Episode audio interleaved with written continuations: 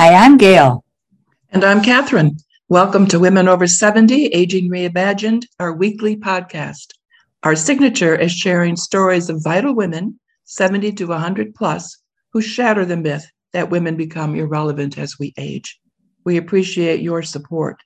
Join the Aging Reimagined Circle at womenover70.com, promote your book in Books by Women, and invite us to speak to your organization. And today we welcome into our studio Francine Russo. Francine is 75. She lives in New York. And our thanks to Jeff Ostroff, host of Looking Forward podcast, for introducing us to Francine. Above all, Francine is a journalist. She has been published in Time Magazine, The Atlantic, and Scientific American. Her article, Older Singles Have Found a New Way to Partner Up Living Apart, Fearing that a romantic attachment in later life will lead to full time caregiving, many couples are choosing commitment without sharing a home. And that article is appearing in the New York Times. She also has published advice for older couples in the Wall Street Journal. Her latest book is Love After 50 How to Find It, Enjoy It, and Keep It. Today, Francine is passionate about love and is currently writing a piece for Wall Street Journal's Encore section on how older, pe- older couples can partner for health, not fight. Growing up as a lower middle class Jewish girl in Philadelphia, Francine studied hard to get a scholarship to the University of Pennsylvania. Her parents couldn't afford college and didn't think it was important for a girl to attend. Nevertheless, she earned a doctorate in English literature at the Graduate Center of City University of New York. Francine, welcome to Women Over 70 Aging Reimagined. Hello, it is a pleasure to be with you. Thank you. And, you know, there's so much for us to discuss, and I, there's so many areas I want to get into, into with you. But let's start by hearing about your family and the loves of your life. And well, I know you dated for 10 years and it spawned two books. So please tell us more. My family was, I think, a typical lower middle class Jewish family in the 1950s and early 60s. And it was very narrow. Um, I, there were a lot of strictures. My parents uh, were shocked by the sexual revolution and wanted to keep me far apart from it. Um, they forbade me to go out with boys who weren't Jewish. And my mother would say it's very nice to get your PhD, but much more important to get your MRS. when I was I was 23 and not married, I was considered an old maid, and they were desperate for me to marry. Oh boy. As it happened, um, I was in graduate school when I met my husband, Alan, and I married him at 24. Um, we we had a very loving marriage for 22 years. We had our ups and our downs. We were very immature in many ways. I we had great love, but you know, we had dissatisfactions. We had two wonderful children, and he died unexpectedly of a heart attack at the age of 49. Oh no. So the the 10 years of dating happened between Alan's death and my meeting Chris, my second husband. His name was Christian, by the way. He was not Jewish, in case you hadn't guessed. and um, that's where I did all of the dating and making mistakes and having relationships that I write about in my book, Love After 50. And unfortunately, very unfortunately, tragically, after five and a half years, Chris died. And um, I grieved for a long time. And then I met my current partner, Michael, with whom I've been for six years. So I do think of my life in epochs um, in terms of my marriages and relationships, in terms of my children, and in terms of the different careers I have had. Because I, I had three very distinct careers. Mm. Tell us about that. My first was just the one I was pursuing right out of college and graduate school. I got a doctorate in English literature. I studied Victorian literature. And um, I was the, I am the oldest of those of you who are 75 know that we are the first of the baby boomers. I was born in 1946. Mm-hmm. As the first of the baby boomers, there were good things to that and there were bad things to that, and hardly anything in the middle. So one of the bad things was when I graduated, when I got my PhD, there were zillions of us who had just gotten our PhDs, and guess what? There were no jobs for us. Mm-hmm. because the, there were there weren't enough people out there you know in colleges and universities wanting needing teachers. So the first thing that happened was that career after a short time teaching crashed and burned. Not just me there were zillions of us. They called us the lost generation. Mm-hmm. so I, I had my first baby but i wasn't happy just being a mom and I, through a friend, I found my way into being a writer for for business for a, a very upscale design and advertising firm. And I did that for 10, 12 years. And as I was turning 40, I, I started I started writing a little bit for some magazines. And I really I made it my mission. I mean, turning 40 was a big deal for me, and I made it my mission to really make it in journalism.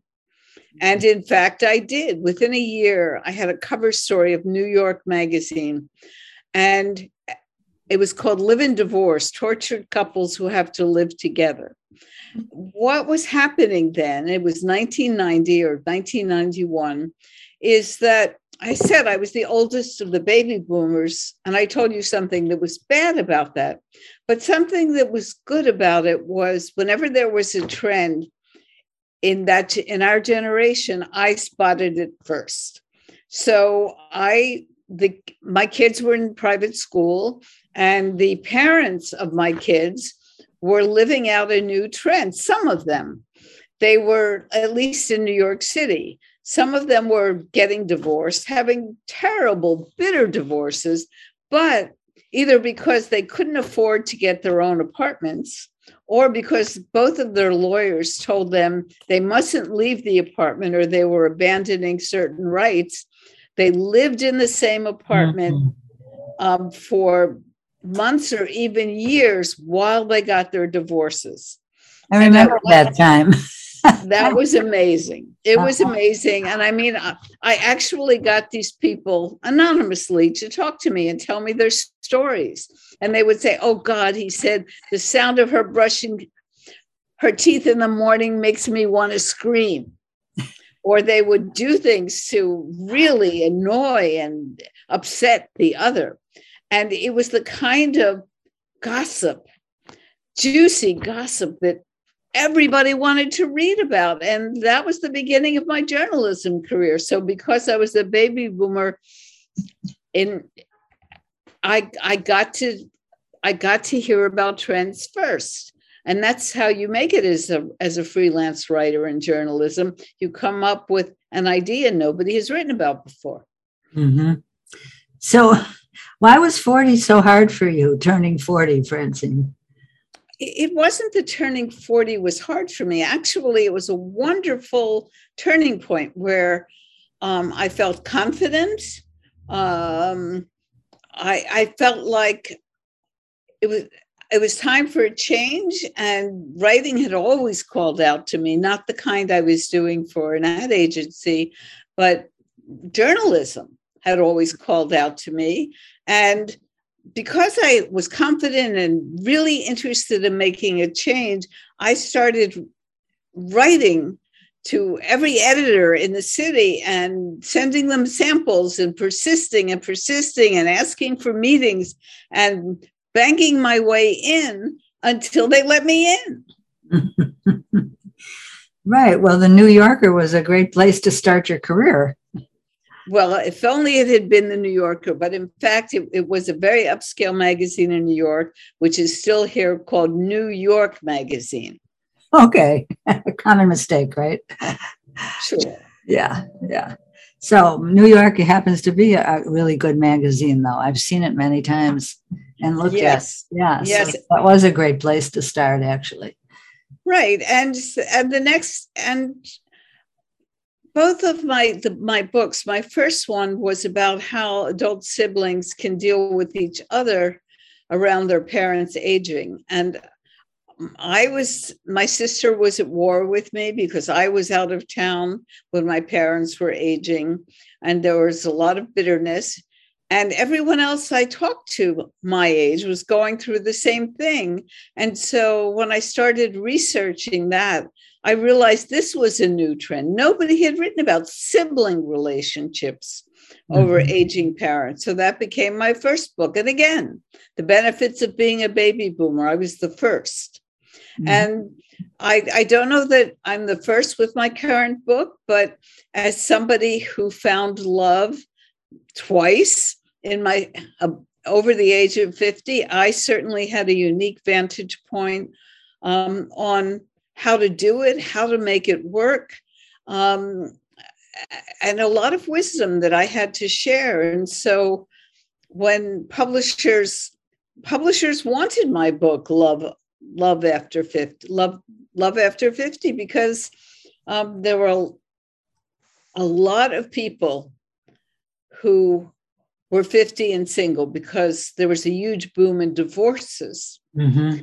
Yeah. of people in their 50s. And that's still happening. People are still getting divorced in their 50s at you know record rates and of course as you know the reason for that is we're living longer and healthier than any other generation before us and so people at 50 think oh my gosh do i have to live for another 30 years in this unsatisfying marriage. No, there's more out there. Let me go find it.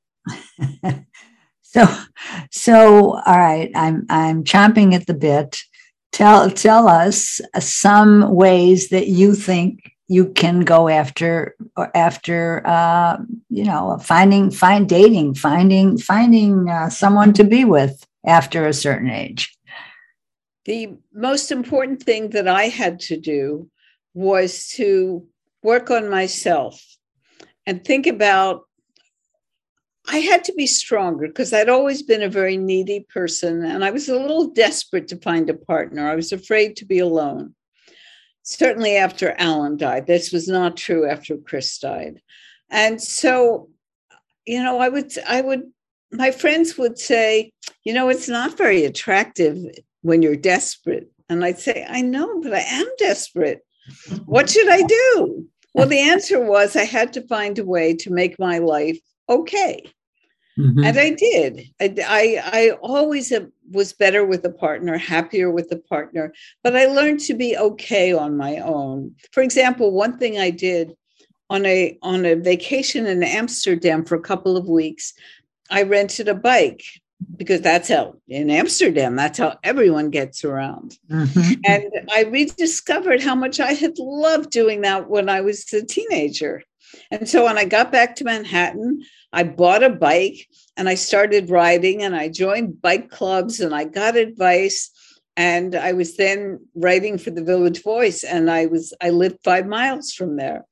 And every day I would get on my bike and ride to the to the village and ride back and i just loved it and on the weekends if i was on my own i i could ride my bike by the river or through a park and i was perfectly happy on my own mm-hmm. if i joined a club or went out riding with friends that was good too but i didn't need anybody else and that was just one thing i learned to do to be stronger and once i felt that I was, I recommend online dating to everyone, doing it carefully.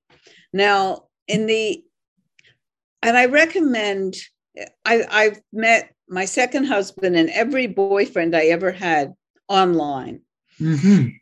I don't recommend doing it on a telephone because texting is too fast and too crazy. I recommend using a computer and doing email because you have more time, both of you have more time. And when you look online, and I give a lot of tips in my book, Love After 50, how to do this, you know, ways to make it work for you and not just be like responsive to stupid people who write, Hey, beautiful, or Hey, gorgeous, I'm in love with you when they've never met you and it means nothing. And um, so, you know, the tips are all in my book, but one of the most important things to do is to reconsider. A lot of people go out with a list. I want to find someone who has this much money, this kind of education, this religion, this blah, blah, blah, blah. And there might be 12 things on that list. And I'm going to bet that if you have a list of 12 things, that maybe only three of them are actually essential to having a fabulous relationship, mm-hmm. and maybe not the ones you think. Because you know when it's like what my mother wanted for me was exactly what i ultimately did to marry somebody appropriate which was a nice jewish lawyer. Tell me and, did you have to did you have to kiss a lot of frogs in order to find your prince charming? Are we talking about when i met alan or when i after he died? Either either way on from online dating from online dating, yes, I, I, I, I had many, many, many, many first dates. Mm-hmm. I had a few that I wished had gone on to second or third dates, and they didn't, and it was disappointing. Mm-hmm. I had some where I had to nicely say, "I'm sorry," but um, I just don't feel the right kind of chemistry, which was a great, a great response that doesn't hurt people's feelings. Yes. Um, Yes. And but um yes, and and you know, but after a while, I mean, after Chris died, and after I, I spent that time on my own and recovered from mourning, um, when I looked again, it didn't take me very long. I didn't have that many first dates because I could tell from a couple of emails and from a phone call. I always had a phone call before I met people that, um, you know, whether it, we had a chance of clicking. Mm-hmm. And when I met Michael, it was just like we instantly clicked. And it's in a way a funny story, and it has a couple of good lessons for people. We met on the day after Valentine's Day. So we just celebrated our sixth anniversary of our meeting. So we met and we really we really got along. And I was sure he would call me or write to me. And I heard nothing. And after a few days, I thought, you know what? Let me, I had his phone number because we had talked. I said, let me just call him. What's the worst thing that will happen? He won't, he'll tell me to never darken his door again. I, I can, I, I've lived through bigger disappointments in my life. So I called him and he said, I recognize this number. He was so excited because it turned out that he had written me what he called a Valentine. He was so excited by me. And Match.com had shut down my account because it had been hacked. So I never got this Valentine. Oh. and if I had not had, you know, the guts hmm. to call him, and not to worry about what would happen. Who knows whether he he would have gotten in touch. He probably felt rejected. So there were two things. One technology sometimes messes up and you have to pursue it. And the other thing is sometimes if you like somebody it's worth the trouble to just check out whether the person's interested because sometimes things go awry. That's right that's right. That's quite a story. Quite a story. And I'm very happy for you that you have found someone at, at this age at that time. And um, yeah, that's that's really nice to hear, Francine. And so do you ever think about aging, Francine? Do you, you know, what does that ever come up for you? How can it not? I'm 75 years old. I look in the mirror every day. Um, I think I look pretty good for my age, but I can't fool myself anymore that I look like I'm 50, despite the fact that I color my hair. Um, you know, but it's one thing I've done because as it happens, I have severe osteoporosis. Um, and I'm on I'm on a um, bone thickener or whatever they call it, I started uh, working with a trainer twice a week to do weight training. And I, I've always hated exercise and found it boring. I've now been doing it for three years religiously. Not only did my bones improve, but I really love having being strong and having muscles. Mm-hmm. and um, I love the way my body feels and looks. And um, you know and i just i feel i i i want to live i want to live as long as i can live and be healthy. I think everybody wants that. I'm blessed with um, my children and also as a result one of the great compensations of having been married to chris even so briefly is that he was a widower when I met him. And so when he died, he had three young adult children for whom I, the stepmother, was the only parent. And mm-hmm. I really became their parent and they really became my child. And every every year on Thanksgiving, we all get together, the my five children, and now my eight grandchildren, and um, we're a family. And it's a wonderful, wonderful thing. That is fabulous. And you did it.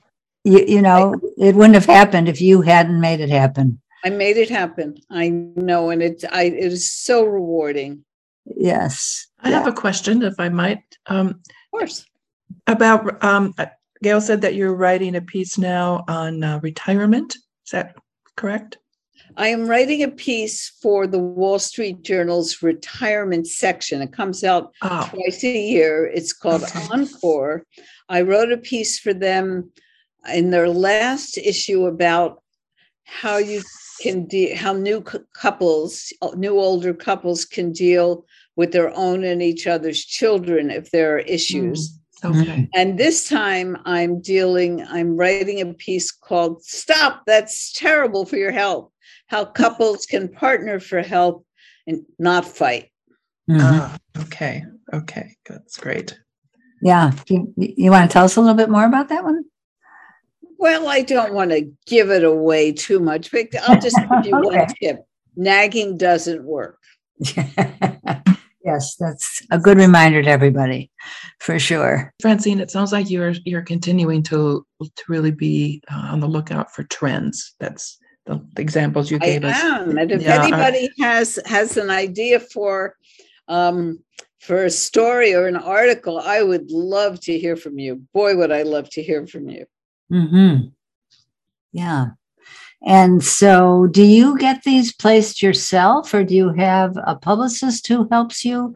No, no, no. I, I, um, as a mag, most magazine writers do not have agents or people who place things for them. I'm a veteran journalist, and basically, the way it works is I write to an editor, usually an editor I know or have an introduction to, and I say, I'd like to write a story about X and give a little detail.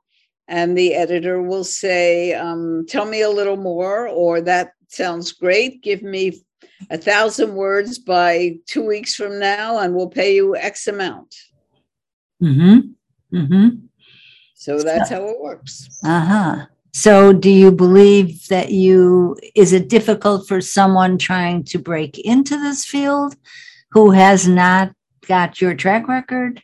How, how do new people get into it? If I wanted to write a magazine article and and get it published, can you give me some tips as to how to do that? I would say it might be difficult. Um, there's a lot of competition. I would say come up with a great story idea that hasn't been written about. Mm-hmm.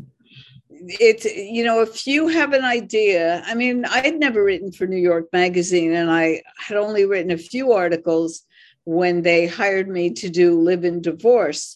But the minute they heard about this trend that people who hated each other had to share an apartment, they said, Tell me more. yeah. Yeah. Yeah. Perseverance. You said it earlier. Well, yes. And, you know, if you could get an editor to write back to you, then start a dialogue. Um, if this doesn't work for you, what are you looking for? Um, also, the thing to do is to study what's published in a particular magazine because every mm-hmm. magazine has a kind of story that they do. And if you really become um, conversant with what they're interested in, you have a much better chance of landing an assignment. Mm-hmm. Yeah. Francine, with um, the online dating, yes. Can, are, do you have tips in your book, Love After 50, about what how to what to say in your profile? How did you how yes. did you decide what to say about yourself?